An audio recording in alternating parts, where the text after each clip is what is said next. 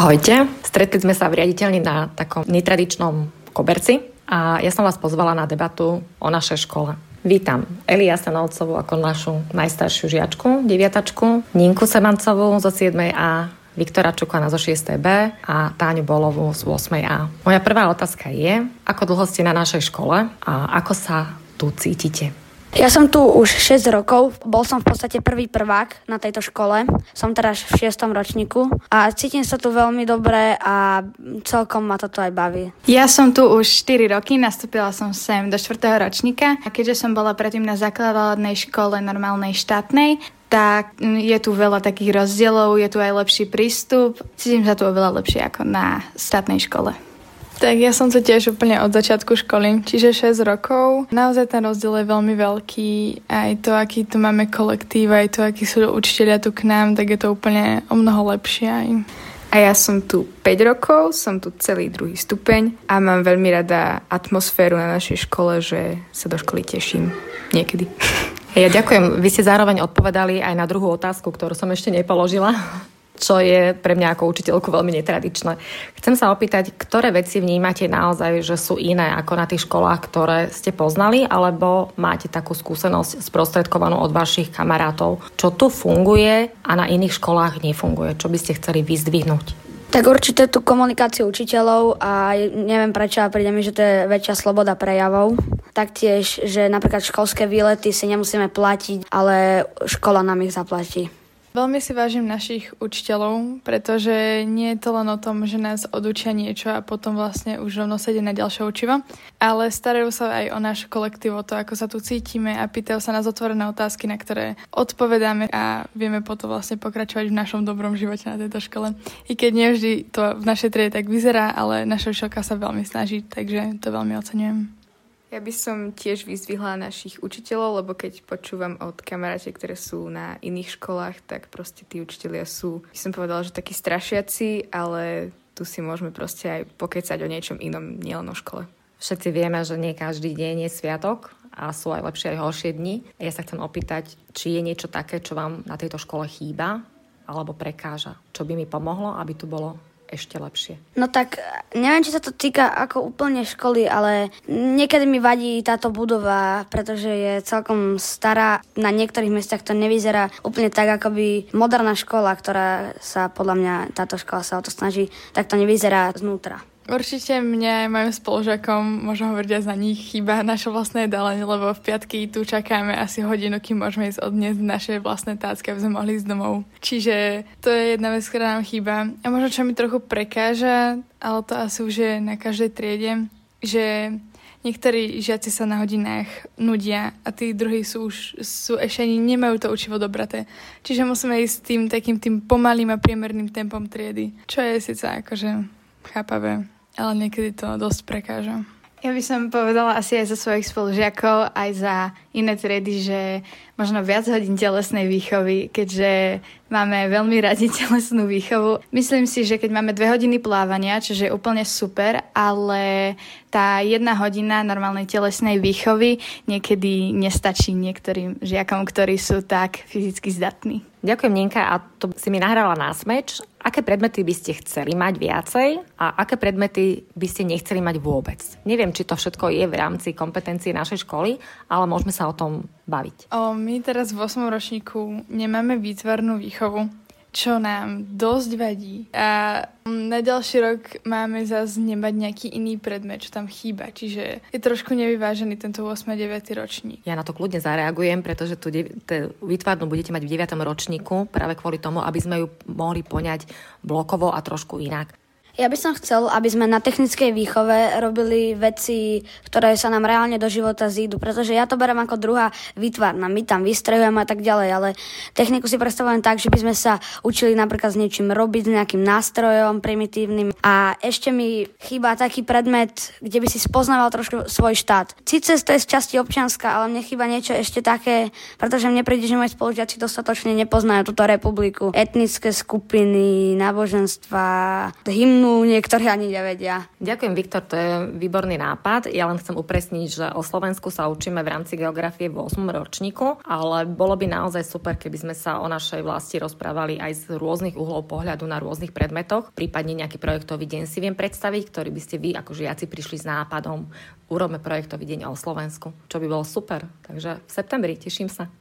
Ja by som možno, že chcela uh, nejak skompletizovať prírodné vedy, lebo napríklad my deviatáci máme chémiu piatok poslednú hodinu, čo je veľmi zlý timing, že napríklad v piatok poslednú hodinu by sme mohli mať konverzáciu z angličtiny alebo niečo podobné a chémia by sa nám presunula na nejaký iný deň. A taktiež fyzika, ktorá je u nás ako z Harryho Pottera, čierna mágia, každý rok iný učiteľ, takže to keby sa dalo dokopy, tak to by bolo super. No, tak ja teraz participujem v programe od Juventy a od EŠPU, som v žiackom poradnom výbore a našou úlohou je pripomienkovať nové materiály, ktoré prichádzajú pre zlepšenie školstva.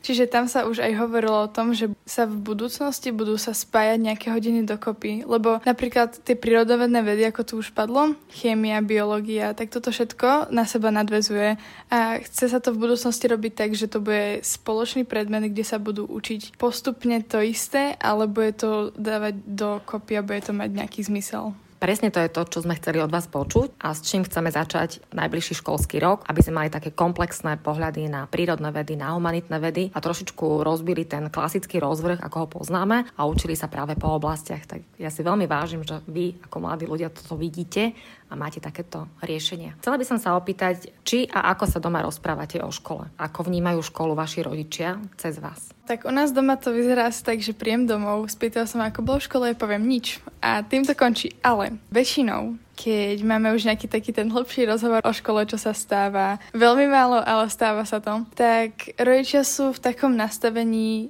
že nepotrebujem nič sa doučovať ani doma, ani nemať nejaké doučovania v, v mojom voľnom čase. Pretože to, čo sa naučím v škole, to sa mi zafixuje akože v hlave a nepotrebujem si to nejako opakovať ani cez domáce úlohy, ktoré tu nemáme. Pre mňa to je aj strašná výhoda a moji rodičia mi dávajú strašnú voľnosť a dávajú mi tak ako keby slobodu vo svojom rozhodovaní aj v škole, že všetko si manažujem sama aj svoje domáce úlohy, ak nejaké predsa len máme, čo sa nestáva často tak nedávajú ani moc pozor na EduPage ani nič, lebo vedia, že to sama dokážem všetko pekne spraviť. Tak my sa doma bavíme tak podobne, proste prídem domov, čo bolo v škole, nič.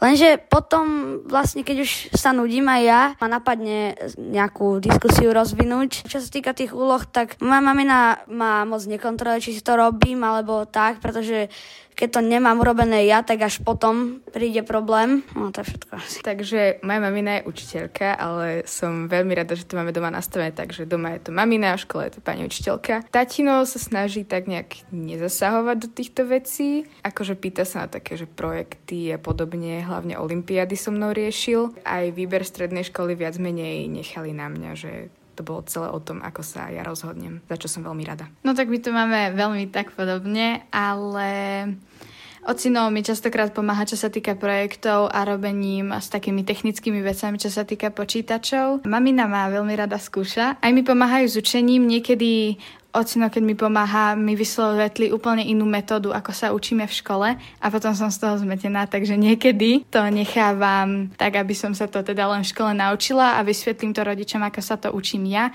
a oni sa to tiež potom snažia pochopiť, ale veľmi sa mi páči, že sa teda snažia vlastne aj oni naučiť niečo nové. Ako to máte s našim hodnotením, ktoré bolo prvé tri školské roky iba slovné?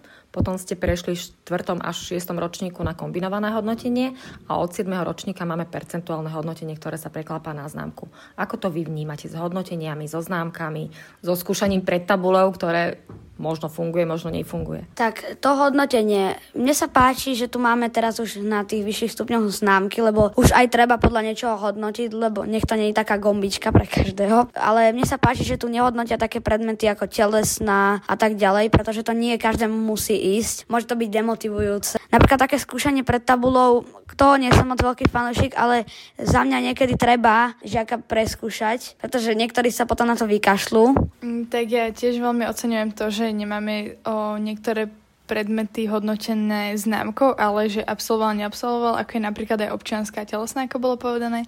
A z občianskej to hodnotím veľmi dobre preto, lebo občiansku máme pojmom diskusie, čiže my sa tam veľa rozprávame o tej téme, ktorú máme preberať, čiže toho aj viac zistíme, pretože si aj sami vyhľadávame tie informácie a nepíšeme z toho ani žiadne písomky a nemusíme to memorizovať. Ohľadom vyvolávania a odpovedania pred tabuľou by sa mne možno osobne páčilo, že tento posledný mesiac jún ako deviatáci už viac menej nerobíme nič a že by to bolo tak viacej zamerané, že ideme na tú strednú školu a možno sa trošku pripraviť na to, že to bude väčší stres, že raz za čas by nás niekto vyvolal a nebol by to až taký šok, keď prídeme na tú strednú školu. Keď prezentujeme prezentácie, tak sa mi veľmi páči, že vlastne všetci počúvajú a keď na konci, keď doprezentujeme, pani učiteľka sa vždycky pýta vlastne prečo si si vybral túto tému. Pýta sa aj spolužiakov, že ako sa im to páčilo a vlastne aj oni sami hodnotia, že vidím o, tú spätnú väzbu aj od mojich spolužiakov rokov. Vy ste sa na začiatku vyjadrili,